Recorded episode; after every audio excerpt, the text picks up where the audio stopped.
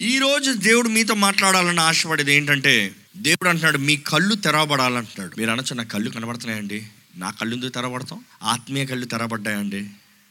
ఎలా ఉంది మీ ఆత్మీయ దృష్టి? మీ ఆత్మ మనోనేత్రములు తెరబడి ఉన్నాయా? లేకపోతే దేవుణ్ణి అడగండి దేవుని మనోనేత్రాలను తెరువయ్యా? దేవుని మహిమను చూడగలిగిన కళ్ళు మీకు ఉన్నాయా నేత్రములు మీకు ఉన్నాయా దేవుని ఆత్మ కార్యములు గ్రహించుకోగలిగిన నేత్రములు మీకు ఉన్నాయా దేవుని బిడ్డను పిల్లబడుతున్నారు. దేవుని సొత్తు అని పిలబడుతున్నారు దేవుని రక్తంతో కొనబడ్డాను కానీ నిజంగా మీ దృష్టి ఎక్కడుంది? ఎక్కడుంది మీ దృష్టి? మీ దృష్టి ఎక్కడుందంటే మీ జీవితం ఎక్కడికి వెళ్తుందో అక్కడే ఉంది. మనకి ఏది నచ్చుతుందో దాన్నే వెంబడిస్తాం. ఈరోజు ఏంటిది మీరు వెంబడించేది? దేని కొరకు ప్రతిరోజు లేచింది ప్రయాసపడుతున్నారండి? ఏంటి మనుషుడు కొంతమందికి డబ్బు డబ్బు డబ్బు డబ్బు. పొద్దుట లేచాడు ఎక్కడ డబ్బు వస్తుంది? ఎక్కడ డబ్బు వస్తుంది? ఎక్కడ డబ్బు వస్తుంది? కొంతమందికి పేరు. ఎవరు నన్ను పోగొడతాడు? ఎక్కడికి వెళ్ళి మెప్పించుకోవాలి? ఎక్కడికి వెళ్ళి సన్మానం చేయించుకోవాలి? కొంతమందికి లైంగిక ఇచ్చలో ఎవరు దొరుకుతారా? ఎక్కడ దొరుకుతారా? ఏముందా? దొంగకి ఎక్కడ దోచుకుందామా? ఎవడు దొరుకుతాడా? ఎవరిని మోసం చేసి ఎక్కొడదామా ఆ దృష్టి తగ్గట్టుగానే ఆ జీవితం ఉందండి. ఈరోజు దేని మీద ఉంది మీ దృష్టి? ఆది కాండం ఇరవై ఒకటో అధ్యాయం పద్నాలుగు నుంచి పంతొమ్మిది వరకు. ఇక్కడ మనం చూస్తాము దేవుడు అబ్రహాంతో వాగ్దానం చేస్తాడండి. నేను నీకు సంతానం ఇస్తాను. అబ్రహాం ఎవరు? విశ్వాసముకి తండ్రి. మొదటిగా దేవుడు ఈ లోకంలోకి వస్తానికి ఒక మానవ జాతిలోంచి కోరుకున్న వ్యక్తిని అబ్రహాము దేవుడు అబ్రహాంని పిలుచుకొని నీ ద్వారముగా రక్షకుడు మెస్సయ్య ఈ లోకంలోకి వస్తాడయ్యా. నిన్ను నేను ఆశీర్వదిస్తానయ్యా. నీ ప్రాంతాన్ని విడిచి రా నేను చెప్పే చోటకు రా అని దేవుడు నడిపించుకుంటాడండి.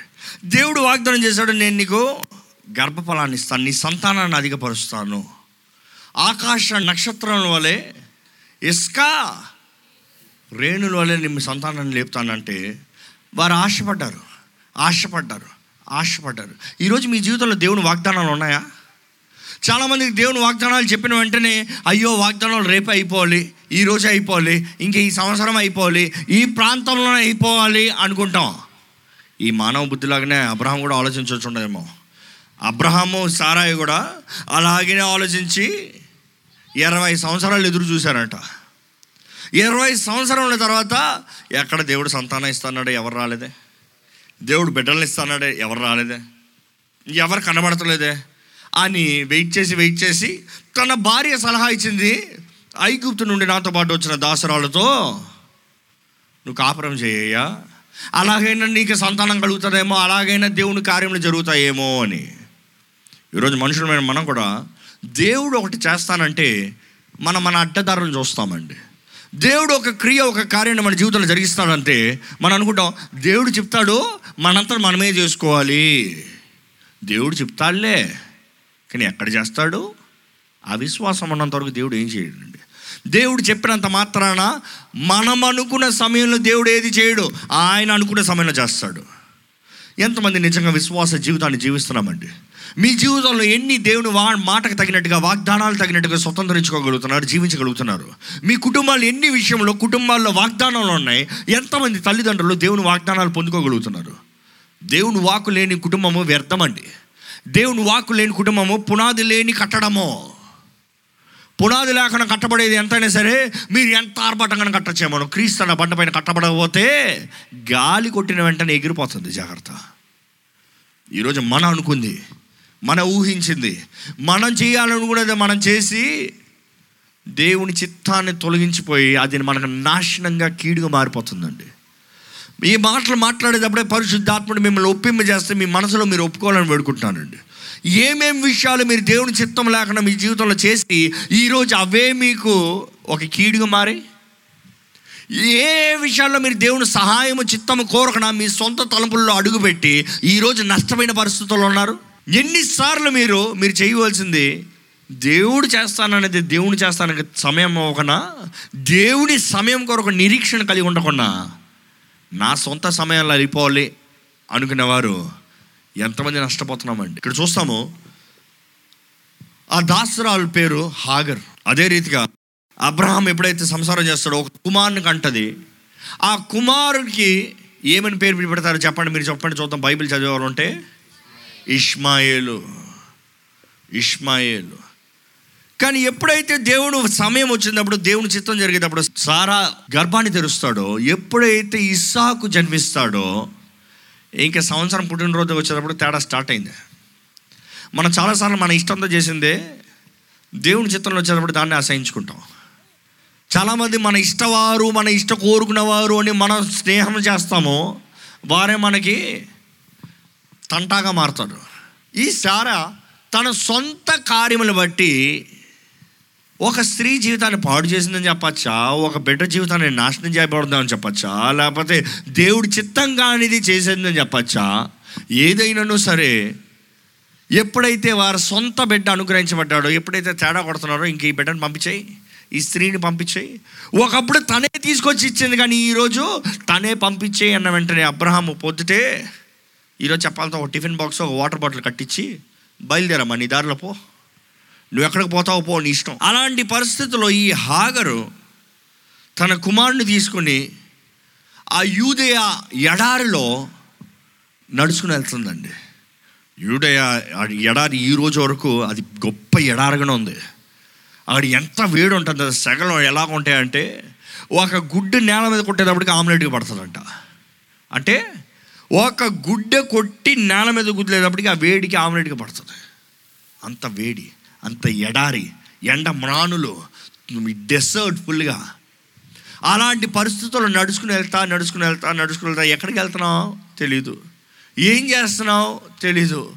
ఎందుకు వెళ్తున్నావు? యజమాని తరిమేశాడో. ఏం తప్పు చేసావు ఏమి చేయలే. అలాంటి పరిస్థితుల్లో ఆ హాగర్ నడుచుకుని వెళ్తా. ఇంకా ఆ బిడ్డకి తినడానికి ఏమీ లేక ఇంకా చచ్చిపోతాడు అనే పరిస్థితులు ఉన్నదప్పుడు ఒకసారి చదువుతామండి ఆమె వెళ్ళి బేర్షబ అరణ్యములో ఇటు అటు తిరుగుచుండెను ఆ. తిత్తిలోని నీళ్ళు అయిపోయినందున తరువాత ఆమె ఒక పొద క్రింద ఆ చిన్నవాడిని పడవేసి ఈ పిల్లవాడిని చావు నేను చూడలేనని అనుకుని ఈ పిల్లవాడి చావు ఇంకడ నేను చూడలేనని అనుకుని చూడలేను అని అనుకుని వింటి వేత దూరమంద వింటి వేత దూరం అంటే ఒక బాణం తీసుకుని కొడత ఎంత దూరం వెళ్తుందో అంత దూరానికి వెళ్ళిపోయిందంట ఆ ఎడారిలో ఆ చిన్నవాడిని విడిచిపెట్టి వెళ్ళిపోయిందంట. సొంత తల్లి అయినా బిడ్డను మరిచిన మరచు కానీ మరవచ్చు కానీ నేను నిన్ను మరువను అన్నాడండి దేవుడు. మనం అనుకుంటాం మన నీతి కార్యాలు బట్టి ఆయన మరవడని. ఆయన పట్ల మొరపెట్టే ప్రతి ఒక్కరిని మరవడండి ఆయన. మనం అనుకుంటే ఆయనకి ఇష్టమైన వారినే మరవడని దేవుడు వాకిని రాయబడుతుంది. దేవుడు లోకాన్ని అందరినీ ప్రేమిస్తున్నాడు. కొందరిని కాదు. అన్యాయం చేయబడే ఎవరిని దేవుడు విడిచిపెట్టాడండి? ఈరోజు చాలామంది ఉన్నారు నా జీవితంలో అన్యాయం జరుగుతుందండి. ఇక్కడ ఎవరైనా సరే నా జీవితంలో అన్యాయం జరుగుతుంది అనేవారు ఉంటే దేవుడు అంటున్నాడు నేను నీకు అన్యాయం జరగను నీ అనేవారు నా అనేవారు నీకు అన్యాయం చేసినను నేను నీకు అన్యాయం చేయను. ఈ స్త్రీ అయితే తన బిడ్డను విడిచిపెట్టి ఇంకా ఆ బిడ్డ చస్తాం నేను చూడలేను. నేను నేను చూడలేను నేను విడిచిపెట్టి వెళ్ళిపోతాను. అని చెప్పి దూరం వెళ్ళి ఏడుస్తా కూర్చుంటానంట తల్లి. ఈ బిడ్డ కూడా ఏడుస్తున్నాడంట. కానీ దేవుడు ఏం చేశాడు చూడండి. దేవుడు ఆ చిన్నవాని మొరను వినెను. దేవుడు ఆ చిన్నవాని మొరను హాగర్. మొరను విన్నాడా? దేవుడు ఎవరో మన మొరను విన్నాడండి. అంటే నేను ఒకసారి ఆలోచిస్తాను. ఆ చిన్నవాడు ఇస్సాకుని ఎక్కిరించగలిగిన అంత సెన్స్ ఉంది అడిగి. అంత అంత బుర్ర ఉంది అడిగి. అంటే అబ్రహాము సంతానం అని పిలబడినప్పుడు అబ్రహాము దేవుడు ఎవరో తెలుసు అవునా? అబ్రహాము ఆరాధించేటప్పుడు అబ్రహాంతో పాటు ఆరాధన ఉండుండేవాడు ఎందుకంటే అబ్రహాం తరము. కానీ విడవబట్టినప్పుడు తల్లి కూడా విడిచిపోయినప్పుడు ఆ చిన్నవాడు ఏడుస్తున్నాడంట ఆ ఏడుపుకి దేవుడు అంటున్నాడు నేను వింటున్నా. నేను నిన్ను విడువను ఎడబాయను. నమ్మేవారు హల్లెలూయా చెప్తామండి. ఈరోజు మీ జీవితంలో ఎవరు ఉన్నను లేకపోయినను దేవుడు మిమ్మల్ని చూస్తున్నాడండి. దేవుని వైపు మీరు మొరపెడితే మీ మొరకి ఆ జవాబు అనుగ్రహించబడుతుంది. జవాబు మాత్రమే కాదు కానీ మీ జీవితంలో ఒక నూతన కార్యము జరిగించగలిగిన దేవుడు మనకున్నాడండి. ఇక్కడ మనం చూస్తాము దేవుడు ఆ చిన్నవాణ్ణి మొరను విని హాగర్తో మాట్లాడుతున్నాడు. అప్పుడు దేవుని దూత ఆకాశము నుండి హాగరును పిలిచి. హాగరు నీకేం వచ్చినది భయపడకుము. ఆ చిన్నవాడున్న చోట దేవుడు వాని స్వరము విని ఉన్నాడు. నీవు లేచి ఆ చిన్నవానిని లేవనెత్తి నీ చేత పట్టుకునుము. వానిని గొప్ప జనముగా చేసేదనని ఆమెతో అనెను. మరియు దేవుడు ఆమె కన్నులు తెరిచినందున ఆమె నీళ్ళ ఊట చూచి వెళ్ళి ఆ తిత్తిని నీళ్ళతో నింపి చిన్నవాణిని త్రాగనిచ్చెను. అర్థమవుతుందండి? దేవుడు ఏం చేశాడంట? హాగరు కళ్ళుని తెరిచాడు. అందరు చెప్పాలి. దేవుడు ఏం చేశాడు? హాగర్ కళ్ళుని దేవుడు హాగర్ కళ్ళుని తెరిచినప్పుడు ఏం జరిగింది? చాలామంది అనుకుంటారు దేవుడు అక్కడ ఒక ఊటను సృష్టించాడు అనుకుంటాం. నో, బైబిల్ బాగా చదవండి. దేవుడు కళ్ళు తెరిచాడంట నీళ్ళు ఊట కనబడిందంట. ఈరోజు మీ పరిస్థితి ఎలా ఉందో నాకు తెలియదు కానీ దేవుడు అంటున్నాడు నాకు మొరపెట్టు నేను ఉత్తరం ఇస్తా దాచబడిన ధననిధులు నీ దగ్గర తీసుకొస్తాను నీకు కనబడని దానిని కనబడేలా చేస్తాను. నీవు మొరపెడితే చాలు నేను నీ కళ్ళును తెరుస్తాను. నీకు కావాల్సిన సహాయంని నేను అనుగ్రహించగలిగిన దేవుడు నేను చెప్తున్నాడు అండి. నమ్మేవారు విగ్రహాలు చెప్తామా? నమ్ముతున్నారా అండి? దేవుడు అంటాడు మీరు దృష్టిని చూస్తారు మీ చుట్టే ఉంది నా సహాయం. నేను ఎక్కడి నుంచో తీసుకురావాల్సిన అవసరం లే. అనేకసారి దేవుడు సాయం చేస్తాడంటే మనం చూస్తాం ఆకాశం నుంచి ఏమైనా పడుతుందా? ఆ ఊరు నుండి ఈ ఊరు నుండి అక్కడి నుంచి ఏమైనా వస్తుందా ఆ మనిషి ఈ మనిషి ఏమైనా ఇస్తాడా? ఇక్కడ మనం చూస్తాము తన కళ్ళు తెరబడ్డాయి జీవజల ఓటలు కనబడుతున్నాయి. దేవుడు నేను నీ కళ్ళు తెరిస్తే చాలు. నీ జీవితంలో ఒక కార్యాన్ని చూస్తావు నూతన కార్యాన్ని చూస్తావు. ఇన్ని సంవత్సరాలు మీ జీవితంలో ఎలా ఉందో నాకు తెలియదండి. మీరు కరువు కరువు కరువు కరువు కరువులో జీవించుంటే దేవుడు అంటున్నాడు నేను నీ కళ్ళు తెరిస్తే చాలు నేను నీ కొరకు సిద్ధపరిచిన ధన నిధులు కనబడతాయి. నేను నీ కొరకు సిద్ధపరిచిన ఆశీర్వాదములు కనబడతాయి. నేను నీ జీవితంలో ఉద్దేశించిన ప్రణాళికలు కనబడతాయి. అవి చాలు నేను జీవింపజేస్తాయి. అంత మాత్రమే కాదు దేవుడు అంటున్నాడు అక్కడ నేను వాగ్దానం చేస్తున్నాడు. ఏమని చెప్తున్నాడు వాగ్దానం చూడండి. నీవు లేచి ఈ చిన్నవాని లేవని తిని చేత పట్టుకొనుము. వానిని గొప్ప జనముగా చేసేదనని ఆమె వారిని గొప్ప జనముగా చేస్తాను. దేవుడు మాట భూమి ఆకాశం గతించిపోయి గతించిపోదండి. ఈ రోజు వరకు ఇస్మాయిల్ జనాంగం గొప్ప జనాంగం ఎవరి ద్వారంగా? దేవుడు మాట ఇచ్చాడు కాబట్టి. దేవుడు మాట ఇచ్చాడు కాబట్టి. ఇప్పుడు రెండోసారి దేవుడు వాక్యంలో చూస్తాము. దేవుడు ఒక మనిషి కళ్ళు తెరిచినప్పుడు ఏం జరుగుతుందో? సంఖ్యాకాండం రే ఇరవై రెండో అధ్యాయం ఇరవై ఒకటి నుండి ముప్పై ఐదు వచ్చిన వరకు చదువుకుందామండి. ఉదయమున బిలాము లేచి తన గాడిదకు గంత కట్టి మోయాబు అధికారులతో కూడా వెళ్ళెను. అతడు వెలుచుండగా దేవుని కోపము రగులుకొనెను యెహోవా దూత అతనికి విరోధి అయి త్రోవలో నిలిచెను. అతడు తన గాడిదనెక్కి పోవుచుండగా అతని పనివారు ఇద్దరు అతనితో కూడా ఉండిరి. యహోవ దూత ఖడ్గము దూసి చేత పట్టుకొని త్రోవలో నిలిచి ఉండుట ఆ గాడిద చూచెను గనుక అది త్రోవను విడిచి పొలములోనికి పోయెను. బిలాము గాడిదను దారిని మలుపవలనని దాన్ని కొట్టగా యహోవ దూత ఇరుప్రక్కలను గోడలు గల ద్రాక్ష తోటల సందులో నిలిచెను. గాడిద యహోవ దూతను చూచి గోడ మీద పడి బిలాము కాలును గోడకు అదిమెను గనుక అతడు దానిని మరలా కొట్టెను. యహోవ దూత ముందు వెళ్ వెళ్ళుచు కుడికైనను ఎడమకైనను తిరుగుటకు దారి లేని ఇరుకు చోటకు నిలువగా గాడిద యహోవా దూతను చూచి బిలాముతో కూడా క్రింద కూలబడెను గనుక బిలాము కోపము పడి తన చేతి కర్రతో గాడిదను కొట్టెను. చాలండి. మనం చూస్తాము ఒక ప్రవక్త బిలాము ప్రవక్త. దేవుని బిడ్డే దేవుని సొత్తే దేవుని స్వరం వినేవారే. ఈరోజు మనలాంటి వాళ్ళని చెప్పచ్చు. మనం దేవుని బిడ్డలమే క్రీస్తు యేసు సంఘమే క్రీస్తు రక్తం ద్వారా కొనబడిన వారమే దేవుని వాక్యాన్ని చదివేవారమే. ఆయనను ఈ వ్యక్తి దేవుని చిత్తానికి తగినట్టుగా కాకుండా తన సొంత లాభము కొరకు సొంత పొగడత కొరకు సొంత ఆశల కొరకు ధనము కొరకు దేవుని బిడ్డలను శపిస్తానికి దేవునికి విరోధమైన కార్యాలు చేస్తానికి సిద్ధపడ్డాడు. మోబ్ రాజు అంటాడు నువ్వు వచ్చి శపించయ్యా ఇస్రాయిల్ అంటే ఈయన బయలుదేరతాడంట పొద్దుటే. గాడిద మీదకి వెళ్తా ఉంటే దేవుని కోపం రగులుకుని దేవుని దూత వచ్చి నిలబడిందంట. దేవుని దూత ఖడ్గము పెట్టుకుని నిలబడి ఉందంట ఈయన కనబడతలే. ప్రవక్త కనబడతలే. దేవుని సేవకుడు కనబడతలే. అనేకసార్లు మన జీవితంలో కూడా దేవుని చిత్తాన్ని విరోధంగా చేసేటప్పుడు కొంతమంది చూడాలి. వేగంగా చేస్తారు. ఎందుకంటే ఎక్కడ దేవుడు ఆపేస్తాడో ఎక్కడ దేవునికి ఇష్టం లేని చేస్తే దేవుడు ఎక్కడ కోపం పెట్టుకుని ఎక్కడైనా ఏదైనా ఆగిపడ తొందర చేయి తొందర చేయి. తప్పు చేసేవాడు ఎప్పుడైనా చూసారా? పాపం చేసేవాడు ఎప్పుడైనా చూసారా? మెల్లగా చేస్తారు కదా. వేగంగా. తప్పుడు నిర్ణయాలు వేగంగా దొంగ డబ్బు వేగంగా దొంగ కార్యాలు వేగంగా. ఏంటి అది మీరు వేగంగా చేసేది? దేవుని పనులు వేగంగా చేస్తున్నారా? అక్కర్లేని పనులు వేగంగా చేస్తున్నారా? అక్కర్లేని పనులు వేగంగా చేస్తారు నష్టం శాపం జాగ్రత్త దేవుడు కట్గా నిలబడుతుందన్నమాట. ఇక్కడ మనం ఈ ఈ ప్రవక్తను చూస్తాము వేగంగా వెళ్తున్నాడు.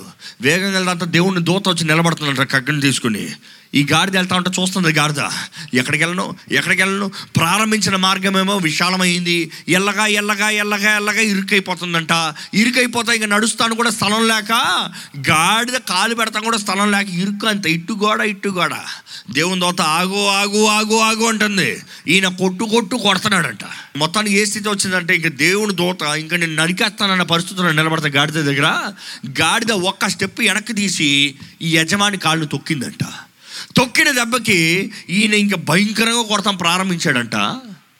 దేవుడు ఆ గాడిద నోరుని తెరిచాడంట.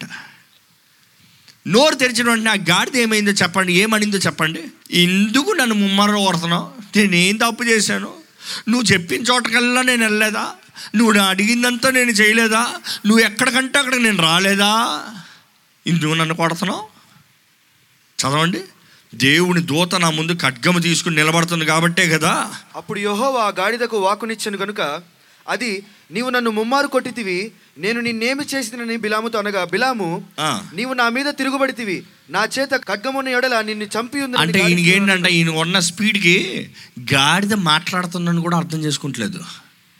ఈరోజు చాలామంది వారు ఉన్న పాపపు కార్యంలో వారి స్వార్థపు కార్యంలో వారు చేసే పనుల్లో అరే ఎవరు మాట్లాడుతున్నారు అయ్యా ఈ వ్యక్తి ఏంటి? దేవుని గురించి మాట్లాడతాం ఏంటి? ఈ వ్యక్తి ఏంటి? అసలు చేసే చేసేది తప్పు కదా? ఆగంటాడేంటి ఎండరో అసలు నాకు అర్థం కాదండి. ఒక గాడిద ఆయనతో మాట్లాడుతూ ఉంటే గాడిదతో మాట్లాడేవాడిని ఏమంటారు? అంటే గాడిద స్థితికి దిగిపోయాడు ఆయన. గాడిద మాట్లాడుతుంది అని గ్రహించుకునే మనసు కూడా లేదు కానీ గాడిదతో మాట్లాడుకుంటూ వెళ్ళిపోతున్నాడంట. నువ్వు ఈ పాటికి ఇంకా నా దగ్గర ఇది ఉంది కాబట్టి కొడతాను లేకపోతే కత్తి ఉంటే నిన్ను నరికిసి ఉంటాను అన్నాడు ఆ సమయం ఏం జరిగిందో చూడండి. దేవుడు ఆ బాలాము కళ్ళుని చదవండి తెరిచాడు. అందుకు గాడిద నేను నీ దాని మీద మొదలుకొని నేటి వరకు నీవు ఎక్కుచూ వచ్చిన గాడిదను కానా? నేను ఎప్పుడైనా నీకు ఇట్లు చేయుట కద్దా? అని బిలాముతో అనగా అతడు లేదనను. అంతటా యెహోవా బిలాము కన్నులు తెరిచను గనుక? అంతట యెహోవా బిలాము కన్నులను తెరిచను గనుక? తెరిచెను కనుక దూసిన ఖడ్గము చేత పట్టుకొని దూషణ ఖడ్గము చేత పట్టుకున్నా త్రోవలో నిలిచున్న యెహోవా దూతను అతడు చూచి అది ఆ. తల వంచి సాష్టాంగ నమస్కారము చేయగా యెహోవా దూత ఈ ఈ ముమ్మారు నీ గాడిదను నీ వేల కొట్టితివి. ఇదిగో నా ఎదుట నీ నడత విపరీతమైనది కనుక నేను నీకు విరోధినై బయలుదేరి వచ్చి తిని. మనం చూస్తామండి. దేవుడు మనుషుడు కళ్ళు తెరిచినప్పుడు ఇక్కడ రెండోసారి చూస్తాం మొదటగా హాగర్ కళ్ళు తెరిచాడు. కావాల్సిన అవసరత తీర్చబడింది. అవసరతను అనుగ్రహించాడు. రెండోసారి ఇక్కడ బాలాం కళ్ళు తెరిచినప్పుడు తను వెళ్ళే మార్గం తప్పు అని హెచ్చరిస్తున్నాడు. తను వెళ్ళే త్రోవ సరికాదు అని చూపిస్తున్నాడు. తను చేసే పని మంచిది కాదని చూపిస్తున్నాడు. ఈరోజు దేవుణ్ణి అడగాలండి దేవా నేను మా కళ్ళు తెరువయ్యా నా కళ్ళు తెరువయ్యా.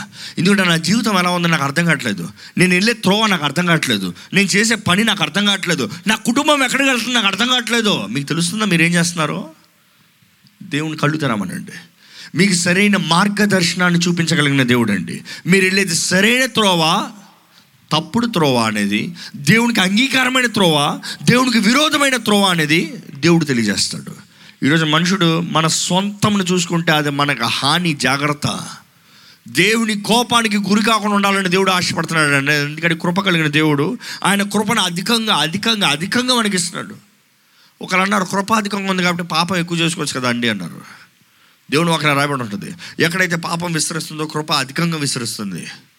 పాపం ఎక్కడ విస్తరిస్తుందో కృప అధికంగా విస్తరిస్తుంది అన్న మాటకి అర్థం ఏంటి తెలుసా? పాపికి పాపి అని గ్రహించుకుంటానికి కృప విస్తరిస్తుందంటే సమయం అధికంగా ఇస్తున్నాను అని అర్థం. సమయం దేనికి? పాపం చేసుకుంటానికి కాదు గ్రహించుకుంటానికి బుద్ధి తెచ్చుకుంటానికి చేసేది తప్పు అని పశ్చాత్తాపడటానికి ఈరోజు దేవుని కృపను పొందుకుంటున్న మీరు పాపాన్ని విడిచారా అండి? ఎంతోమంది క్రైస్తవులను బలపడతారు కానీ పాపపు జీవితం రెండు బ్రతుకులు రెండు మనసులు. రెండు మనసులు దురాత్మ ప్రభావం అండి. రెండు మనసులు దురాత్మ ప్రభావం జాగ్రత్త. దురాత్మ మిమ్మల్ని పట్టి పీడిస్తుందేమో.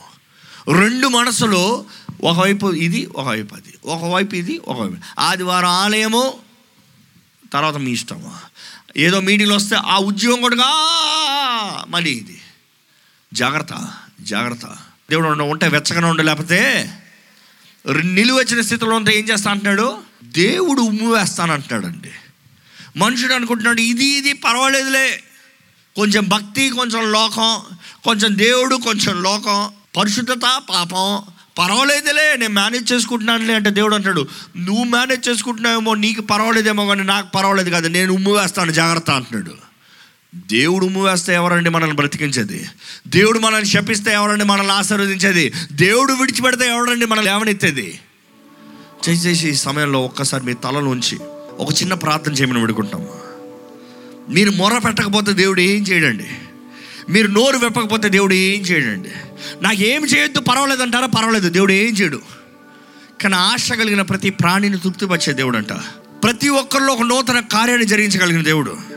మీరు కానీ మిమ్మల్ని మీరు తగ్గించుకొని దేవా నా కుటుంబాన్ని మార్చేయ్యా. నా స్థితిని మార్చేయ్యా. నా జీవితాన్ని మార్చేయ్యా. నా పరిస్థితిని మార్చేయ్యా దేవా నా కాలం మారాలయ్యా. గత సంవత్సరంలో ఉన్నది చాలయ్యా. నూతన సంవత్సరం నూతన ఆశీర్వాదములు నూతన సంవత్సరం ప్రారంభించడం happy new year happy new year happy new year అని చెప్పుకుని వెళ్ళిపోతున్నాం. కానీ అంతలోగా హ్యాపీ న్యూ ఇయర్ అయిపోయిందా? స్వతంత్రించుకోవాలని దేవుడు ఆశపడుతున్నాడండి. దేవుడి కూడికి తీసుకొచ్చింది అదే. దేవుడు మీ కళ్ళుని తెరవాలని ఆశపడుతున్నాడు. దేవా నా కళ్ళు తెరువయ్యా నా మనోనేత్రాలను తెరువయ్యా. నీ కార్యములు నీ క్రియలు చూడగలిగిన కళ్ళు నాకు దయచేయ దయచేసి ప్రతి ఒక్కరు కళ్ళు మూసుకుని ఉన్న చోటు ఎక్కడున్నా సరే అలాగే ప్రార్థన చేయాలని వేడుకుంటున్నానండి. ఇది పరిశుద్ధాత్ముడు మిమ్మల్ని దర్శించే సమయం. పరిశుద్ధాత్ముడు మిమ్మల్ని దర్శించే సమయం. ఈ సమయం అలాగే ప్రతి ఒక్కరు ఎక్కడ ఉన్నవారు అక్కడ నిలిచి ప్రార్థన చేయాలి. మొరపెట్టండి దేవా నన్ను దర్శించు. సహాయం చేయ్యా. రక్షించేయ్యా. విమోచించేయ్యా. నీ కార్యాన్ని జరిగించేయ్యా. నా జీవితాన్ని మార్చు నా కుటుంబాన్ని మార్చు నా పరిస్థితి స్థితిగతులను మార్చు. నీవు మాత్రమే సమస్తం మార్చగలిగిన దేవుడివి. దేవా జీవ జల ఓటల నాల ప్రవహించాలయ్యా. జీవ జల ఓటల నాల ప్రవహించాలయ్యా. ఎండిన ఎడారిలాగా ఉందయ్యా నా జీవితం. సహాయం లేని పరిస్థితులు ఉందయ్యా నా జీవితం. చేతకాని పరిస్థితులు ఉందయ్యా నా జీవితం. నీ జీవ జల ఓటల నాల ప్రవహించాలయ్యా. జీవాత్మ నా మీదకి దిగిరాయ్యా. అడగండి అడగండి ప్రార్థన చేయండి దయచేసి ప్రార్థన చేయండి. మీరు నోరు తెరుస్తేనే దేవుడు మిమ్మల్ని ఏదైనా చేయగలుగుతాడండి. మీరు నోరు తెరుస్తేనే దేవుడు మిమ్మల్ని ముట్టగలుగుతాడండి. మీరు నోరు తెరిస్తే మాత్రమే పరిశుద్ధాత్ముడు మిమ్మల్ని తాకగలిగిన అవకాశం ఉందండి. ఆయన ఒప్పింపజేస్తున్నాడా? ఒప్పుకోండి. ఆయన మిమ్మల్ని గ్రహింపజేస్తున్నాడా? గ్రహించుకోండి. సమర్పించుకోండి. యేసు పాదాల దగ్గర సమర్పించుకోండి. మీ జీవితంలో మార్పు ఉంటుందండి. పరిశుద్ధ ప్రేమ ఇక్కడ నిలిచి ఉన్న ప్రతి ఒక్కరిని సమర్పించుకున్న ప్రతి ఒక్కరిని నీ సహాయం కోరుతున్న ప్రతి ఒక్కరిని నీ చేతిలో సమర్పిస్తున్నామయ్యా. పరిశుద్ధాత్మదేవ నీవే వారిని ఒప్పింపజేయమని వేడుకుంటున్నాము. వారి పాపాలని గ్రహింపజేయండి ఒప్పింపజేయండి. యేసు ఒప్పుకున్న ప్రతి పాపాన్ని నీవే క్షమించమని వేడుకుంటున్నామయ్యా. నీకు మాత్రం అధికారం ఉందయ్యా. ప్రతి పాపాన్ని క్షమించగలిగిన అధికారం నీకు మాత్రం ఉందేసయ్యా నీవు సిలువలో కార్చిన రక్తము ద్వారంగా ప్రతి పాపములు కడగలిగిన అధికారం ఉందయ్యా. మరణపు ముళ్ళను విరిచిన దేవుడివి సాతాన్ తలకాయ చెత్త కొట్టిన దేవుడివి నీకు సాటి ఎవరు లేరయ్యా? నీకు విరోధంగా ఎవరు నిలబడలేరయ్యా? మేము నీ పక్షాన ఉంటే నిన్ను కలిగిన వారికి ఉంటే మా జీవితం ఎంత ధన్యమయ్యా? ఇక్కడ ఉన్న ప్రతి ఒక్కరు నిన్ను కలిగిన వారుగా. నీవే వారి ఆశ్చర్య దుర్గముగా. నీవే వారి కొండగా నీవే వారి నిలయముగా. నిన్ను కలిగిన వారికి ఇక్కడ ఉన్న ప్రతి ఒక్కరు ఉండాలయ్యా. అవునయ్యా మనుషుడు ఏం చేయగలుగుతాడయ్యా? నువ్వు మా తోడంటే మనుషుడు ఏం చేయగలుగుతాడయ్యా? నీవు ఆజ్ఞాపించే దేవుడు నీవు మాట సెలవిస్తే అది నెరవేరుతుందయ్యా. నోటి మాటతో ఈ సృష్టిని మొత్తం చేసిన దేవుడు అయ్యా. నీ కార్యములు నీ క్రియలు ఇక్కడ ఉన్న ప్రతి ఒక్కరి జీవితంలో జరిగించమని పెడుకుంటున్నాం సమర్పించిన ప్రతి హృదయాన్ని బలపరచమని పెడుకుంటున్నాము ఎత్తి పట్టుకోమని పెడుకుంటున్నాము నీ తాకుదల కొరకు వందనములయ్యా నీ సన్నిధి కొరకు వందనములయ్యా అయ్యా. నువ్వు ఎవరి జీవితంలో ఏ కార్యం జరిగించబోతున్నావు ఆ కార్యాన్ని ప్రారంభించమని వేడుకుంటామయ్యా. ఇప్పుడే నూతన కార్యం జరగాలయ్యా. ఇప్పుడే ఇప్పుడే నజరడనే సున్నామములో ఇప్పుడే నూతన కార్యము జరుగుడుగా కానీ ప్రకటిస్తున్నాను. పాతమని గతించను. ఓటమి పోయింది అవమానం పోయింది నింద పోయింది నష్టం శాపం పోయింది కానీ నజరడనే సున్నామములో. దేవా నీ బిడ్డల జీవితంలో నిరీక్షణ దయచేయ్యా. నీవే మా నిరీక్షణ ఆధారమయ్యా. దేవా నీ నిరీక్షణ ఇక్కడ ఉన్న ప్రతి ఒక్కరు దయచేయండి. నీవు విడవని ఎడబాయిని దేవుడు అయ్యా మనుషులు విడిచిపెట్టినట్టు పర్వాలేదు. సొంత వారు త్రోసి వేసినట్టు పర్వాలేదు. ఎవరు మీ పక్కన లేకపోయినా పర్వాలేదు అన్నావయ్యా. నేను నిన్ను విడువను ఎడబాయను నిత్యము నీ తోడుంటానన్నావయ్యా. చాలిన దేవా నీకు వందనములయ్యా. హాగర్ కళ్ళు తెరిచి ఆ బిడ్డకు కావాల్సిన జీవ జలాన్ని ఇచ్చావయ్యా ఈరోజు ఇక్కడ ఉన్న వీరు ఒక్కొక్కరు కళ్ళు నీవే తెరమని పెడుకుంటున్నామయ్యా వీరి జీవితంలో వారికి కావాల్సిన జీవిస్తానికి అవకాశాన్ని నీవు అనుగ్రహించమని పెడుకుంటున్నాము సహాయం అనుగ్రహించమని పెడుకుంటున్నాము సమృద్ధిని అనుగ్రహించమని పెడుకుంటున్నాము దేవా ఇక్కడ ఉన్న ప్రతి ఒక్కరు నీ చిత్తంలో ఉండాలయ్యా. నీ కంచెలో ఉండాలయ్యా. అయ్యా నిన్ను కలిగిన వారు ధన్యులుగా ఉండాలయ్యా. దేవా నీతో నడిచేవారుగా. నీవు వారు తోడున్నావని నమ్మేవారుగా చేయమని అడుగుతున్నామయ్యా నువ్వు వారు తోడున్నావని వారు రుచి చూపి అయ్యా. వారు తెలుసుకున్నానయ్యా. నీ కృపతో కప్పుతున్నాను అంటున్నావయ్యా. ఇక్కడ ఉన్నవారు నీ కృపతో కప్పుతున్నాను అంటున్నావయ్యా. నీకు వందరములయ్యా నీ కృప వారిని ఆవరించాలయ్యా. వారి నీ కృప ద్వారంగా జీవించాలయ్యా. ఇప్పుడు నీ రక్త ప్రోక్షణ నీ కృప కణిక్రమ వీరిపైన అధికంగా చేయమని నసరడనేస్తున్నాములు అడిగి విడుచున్నాం తండ్రి. ఆమెన్.